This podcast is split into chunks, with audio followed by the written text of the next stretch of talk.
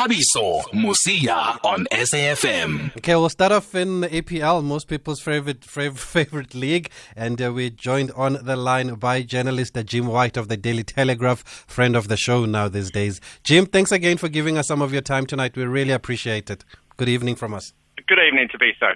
How are you doing? We're fine, thanks, uh, Jim. I hope you're well too. And what a different season it was without fans. We saw the return of the fans for the last few games. Firstly, are we likely to welcome more fans back to the stadiums next season? Yes, I think the idea is uh, a lot of the Euros tournament is being staged in England. I think they're hoping that by the final of the Euros uh, in July, they'll have full stadium at Wembley to see that match. And then next season, the uh, Premier League and indeed all the other leagues in England uh, will take place in front of fans. The interesting thing was Thabiso that the lack of fans really changed the dynamic early on. It took a while mm. for the players to get used to it. The fact that, you know, they didn't have the home advantage, for instance. And we saw some really bizarre um, results in the early part of the season. You know, Manchester United losing 6 1 at home uh, to Tottenham, uh, Aston Villa beating Liverpool 7 2. It took a while, I think, for players to get used to it. But once they did, you know, the strong teams came to the fore, as you would expect.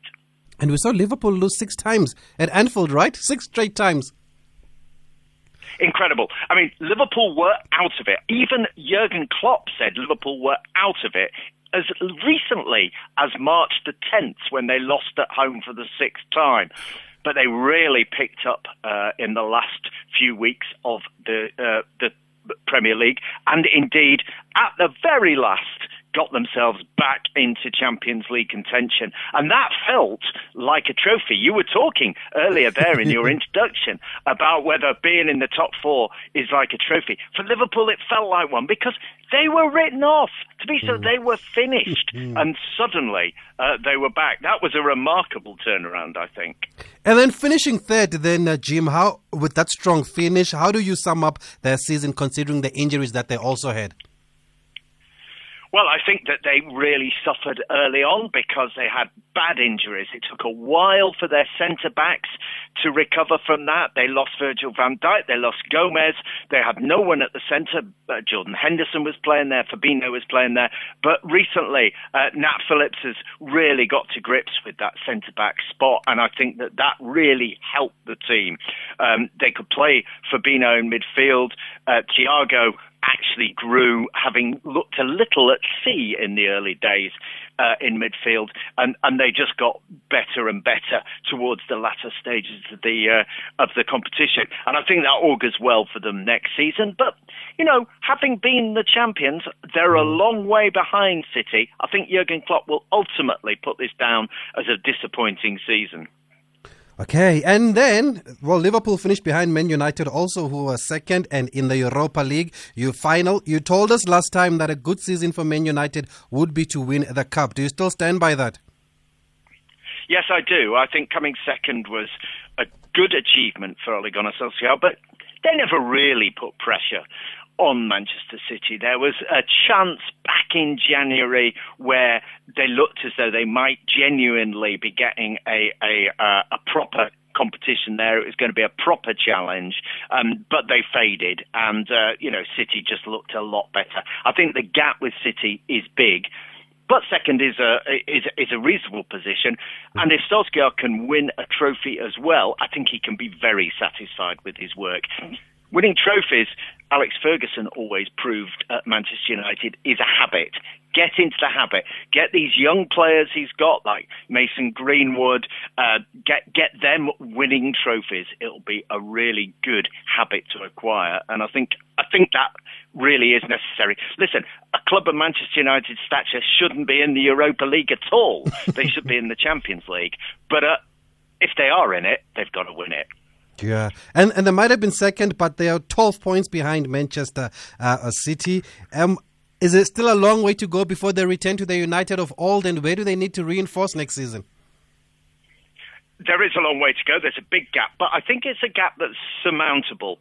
I think that um, uh, that what they've looked like when they've had Edinson Cavani, Bruno Fernandes, and Paul Pogba in the team, they've looked like a team with authority. I think they've got to get a couple more figures of that class into the team, and then they've got a hope. If they could get Jadon Sancho uh, from Borussia Dortmund, for instance, and maybe a real quality centre back like Wesley Fofana from Leicester City. I think that would make a big difference to them, and I think it would help them close the gap. I don't think with the current personnel that they can they can actually catch up with City. They've got to make a couple of big and important and sensible signings over the summer. Yes, and they actually considered the most goals of the top four teams with 44 Men United this season, so they will need another centre back there.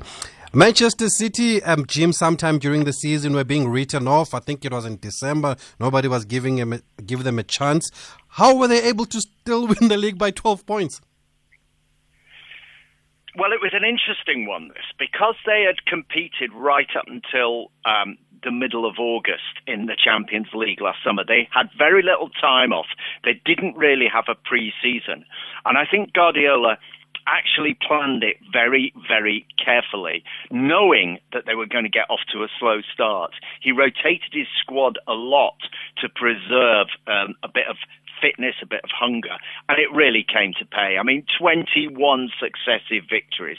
that is an extraordinary statistic. Um, they were just at a, at one point they were just really, really unstoppable. And what was fascinating about it is they did it all without an actual striker. Yeah. You know, Aguero wasn't really playing, Gabriel Jesus wasn't Ah, his form wasn't great for a lot of the time. It was it was Phil Foden, it was De Bruyne, it was Sterling who were their principal attacking threat, and that's a really interesting new way of playing. And I think if you add to that, if they decide to go out and add to that either Erling Haaland or Harry Kane, imagine what that's going to do. I mean, they won by 12 points without a striker. Imagine what they're going to be like with one of those guys. Well, they still have the small matter of a Champions League final also before they wrap up. And by the way, they scored 83 goals without that striker. But they've got the Champions League final to wrap up. How important is this is this Champions League final for them? Because this is the one that the owners want from what we hear. This is one that Pep also wants for the club. Yeah, absolutely. You've got it bang on there. The owners bought the club in a view to making it a world class institution, and the important thing to do that is to win the Champions League. And Guardiola himself has won it when he was manager of Barcelona. He knows what that brings in terms of authority and style to a club. He wants it very much. I fear, however, that Chelsea know how to beat Manchester City. They've done it quite a lot this season, and the way that Thomas Tuchel sets up his teams, you know, he can he can outwit people uh, on in a one-off game. He's got that ability, and I'm not sure that City are going to do it. You know, I, I think they've got better players. I think they play with great style. I think they play with great panache. But I think Chelsea have just got that game intelligence to um, actually beat them at the last. You know. Good, Jimmy. I'm not going to put money on it, Vito. I'm, I, listen, I, I'm always wrong. I'm always wrong, but that's my feeling. We had a chat with Samuel Eto'o last night. He was here in studio, the former Chelsea striker, and he's also backing Chelsea to win it for obvious reasons, I guess. Also. Let's yes, take some. I mean Chelsea, yeah. of course, were lucky to get into the top four. They were very lucky. It was only because Leicester imploded at the last that Chelsea made it. So um, you know they they stumbled over the line. But I think if they if they really play according to the way they can, um, I think that cup could be theirs. And then on that note, then before I go to the voice notes, um, they wrap up the top four. Chelsea. How do you sum up their season? Then is it a successful season for them, uh, considering the managerial change, or do they still need to win the Champions League? They also lost in the final of the FA Cup. Listen, they work to a different standard at Chelsea. Uh, the the owner Roman Abramovich sacked Roberto Di Matteo three months after he won the Champions League. So you know, goodness knows what he thinks is a successful season. I don't know. I think it would be a remarkable turnaround for Thomas Tuchel to come in. Lampard it was drifting. Chelsea were drifting, and uh, Thomas Tuchel has taken them to two cup finals and Champions League qualification. Yes, they blew it against Leicester in the FA Cup final. That's true. We'll see what happens on Saturday uh, in uh, Porto against Manchester City, but getting them to two finals and the Champions League, come on, that must qualify as a success for most people. Whether it does for a Chelsea manager, of course, is a different matter. So, but surely his job doesn't depend on winning the Champions League, or does it? well, yeah, I mean, we, we, we just don't know with Roman Abramovich. You know, he loses patience so quickly. Who knows? But I think Thomas Tuchel has the look of a man who could be there for a while, and I think he will make Chelsea a better team. Okay, let's hear what some of our listeners are saying. You can send us your voice notes to 061 410 107. Uh, Taviso, yeah, for me, I think also for Chelsea, uh, they really missed out, you know, for not winning the FA Cup, you know, losing to Leicester City, you know. So I feel or uh, for Thomas Tuchel, he really, really, really needs to win on Saturday. You know, at least um, as the Chelsea fan, should have something to go home with. You know, yeah, I think so. And yeah, um, I can't also wait for tomorrow for Sundown to be crowned the champions here. Yeah, this is Joseph Mambo from Maga. Thabiso Msia and all the listeners on SAFM. Uh, what a season in, in European football. By the way, I'm a Chelsea fan and I'm quite satisfied with the work uh, that Thomas Tuchel has done uh, since he has arrived at uh, Cobham. And uh, yeah, uh, but there's a few things that I'm still not satisfied uh, with his work, especially with his rotation, uh, or rotation of players every game because now we don't even have a winning team. You are playing Manchester City in the Champions League on the weekend, but we don't have a winning team because his uh, lineup is unpredictable. Sometimes you see uh, Mendy, and the next thing you see Kepa Arrizabalaga. I mean, really. So uh, I just hope that they can manage to actually find the right players for, for, for that match. It's a big one in, on the weekend, so I'm looking forward to that uh, on the weekend. Uh, this is Loco Pedro. I'm a big, big Chelsea fan. I'm, I'm looking forward to, to, to that final. I remember um, Zico Smith from Macau. Ugh, I was disappointed one more time, just like last year. We lost out to the top four. We lost out to Man United last year. This time we lost out to Chelsea. So there won't be any UEFA Champions League for us, Lister. But at least we are going to Europa, unlike Arsenal. And then as for Bundesliga, that one is not a league member. That's a famous league, that one. We can't take it serious. Sure member. Okay, leave Bundesliga for now. Did you say for us, Leicester? Must be the third Leicester fan that I know now. Well, there were a couple of them actually in 2016 when they won the league. Uh, on that note, then, Jim, since we have a Leicester fan here, how do they look at their season? You've mentioned that they imploded towards the end there when they were in the Champions League spots for a very long time, but they've got an FA Cup trophy. How do they sum it up? I think it, that, that FA Cup trophy was really important to Leicester. Um, you know, they they'd lost four times in the final before; they'd never won it. Um, I, I think it just added to uh, the kind of sense of a proper club. They are now in the elite. They have won the league and they have won the cup. There aren't that many clubs in Britain that have done that. And I think that that really, really was an important moment for them. I think they were disappointed to miss out on the Champions League. Um, they, they've only been there once before, which is after they won the title in 2016. And I think they really enjoyed the run to the quarter final that year. And, and I think they they want more of it. And um, I think Brendan Rodgers is a manager who will get them there. He might need to make a couple more signings. Some of his older players, the players who have uh, you know who were there in the title winning side are beginning to drop away. And I think he might need to bring in a couple more. Um, Wes Morgan, for instance, uh, left, and mm. Fuchs, the, uh, the, the long serving right back, has left. I think he needs to bring in a few more players. Um, but Leicester, you know, they are the one team that weren't. Uh, in that Super League nonsense, who really look as though they could win trophies in, in England. And I think that that makes them, for a lot of people, the kind of uh, the choice of the neutral. You know, they are the, the, the they're the they're the, the ordinary guys up against the arrogant superstars, and I think that that gives them a lot of emotional weight uh, for football fans in Britain. And then there was the Arsenal missing out in Europe for the first time in I don't know how many years. Um, disappointing season. What do they need to do next season to get back on track? really, really interesting. This, you know, the Arsenal, who their fans used to gripe and groan because uh, Arsene Wenger used to say, "Well, it was a good season. We qualified for the Champions League." They felt they ought to be doing better than that. Now they can't even qualify for the Europa Conference, whatever that may be. Uh, quite remarkable decline in in, in the post Wenger years. Um, Arteta's got some good young players there. Saka, I think, is a terrific player, and I think actually might shine for England in in the Euros. I think he's a, a player who could actually turn a few heads uh, during the Euros. Terrific player. Smith Rowe, terrific player. Martinelli, terrific player. The trouble is, they've got a lot of senior pros there who are on very big money, who are very difficult to move on. And they really need a massive clear out.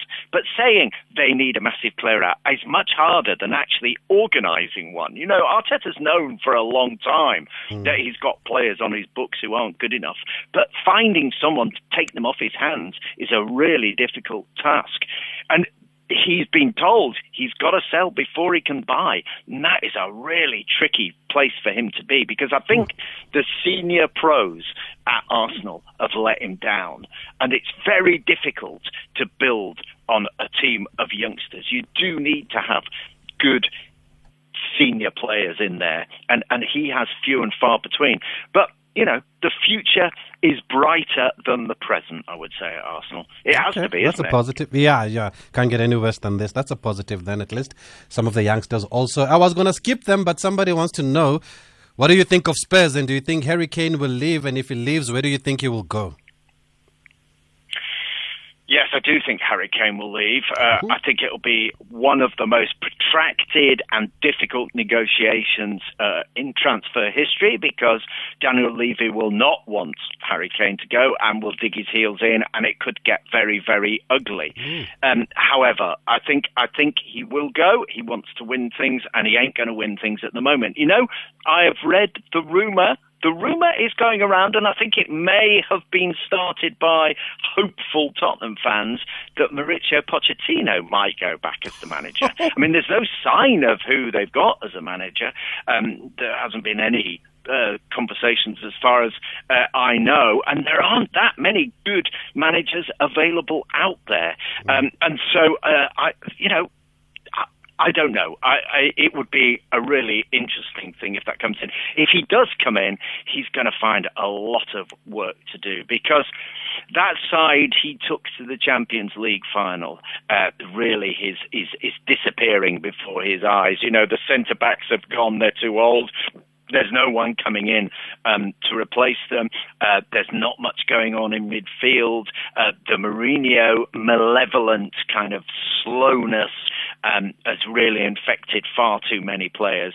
Um, and you know, in in the last uh, couple of uh, weeks when they've actually been playing that forward line of Bale, Kane, Son and Alli, they looked a lot better. Who knew? Who knew that that was the best way forward? You know, ridiculous that Mourinho had those players and didn't play them. But Bale's coming back to Madrid, and it looks as though Kane's on his way.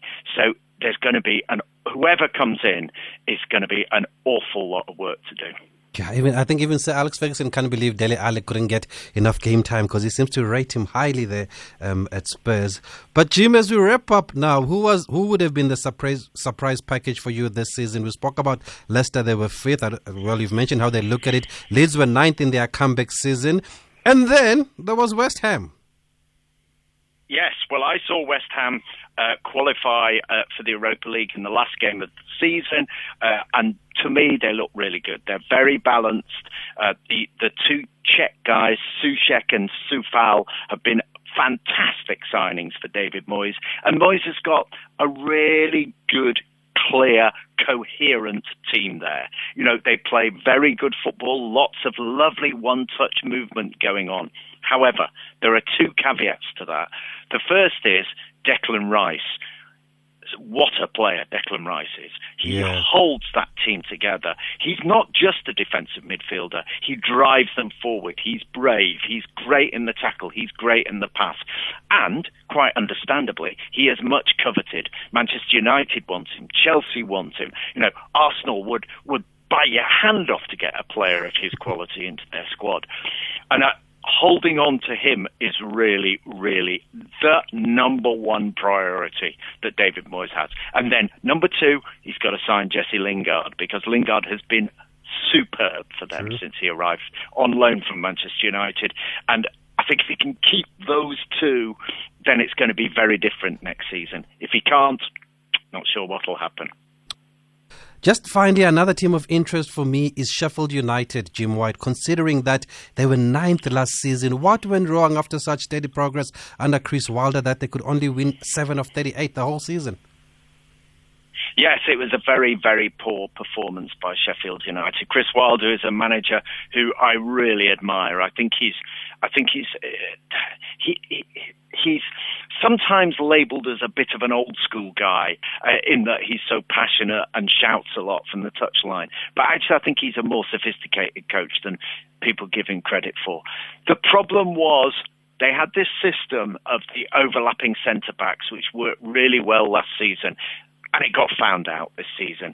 Secondly, he spent a lot of money on Rhian Brewster, a young centre forward from uh, Liverpool, Liverpool yeah. who didn't score a goal uh, didn't score a goal. So, you know, they had no one up front and the, the centre backs, because a couple of them got injured, um, Jack O'Connell particularly got injured, then the, the two parts of it were really, really um, declined in, in, in, in, in importance.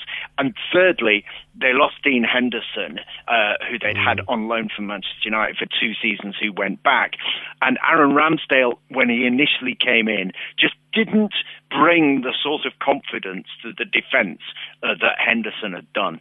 And, you know, he actually his second half of his season was much better than his first half, Ramsdale, and indeed he has been included in the England squad or the wider England squad for the uh, for the Euros. So he he improved, but initially I think that was the problem for them. So they they they were missing all over the pitch, and it was just you know they reached the end of the road as did Wilder. Be interesting to see where he goes next season. There's talk of him possibly going to Crystal Palace, which I think would be a, a very bracing and interesting uh, um, uh, appointment. Be, but I, you know, keep your eye on Chris Wilder. I think he might well be in the Premier League next season. Great stuff. Jim, always a pleasure talking to you here in South Africa. Thank you for your wonderful insight and analysis. We've really enjoyed looking back at the season with you. And just Thanks so much, Teresa. See you soon. Thanks, Jim White, um, who is a, a, writer for the Daily Tele- Telegraph. Not only that, but if you've heard on him on the show before, you'll know that Jim White is the author of the Manchester United books. He's got the biography and the other one, I think you will win nothing with kids, and is a Man United supporter, but he's a journalist. He focuses on Man United, and everybody knows that he supports Man United. So the moral of the story is that I don't think there's anything wrong with a journalist supporting a team because it always seems like a big issue here in South Africa. So can I, can can we please catch a break, guys? As long as people are not biased. I mean, I think people should be allowed to have teams because people grew up supporting teams. So if I come out here and I say go Chippa United because that's my team, it doesn't mean I'm going to be biased it's just it's just life. You grow up and you, you have a team, and Chippa's from my hometown, and I'll support Chippa and Chippa. Okay, let's take a break. We're gonna talk French League R next.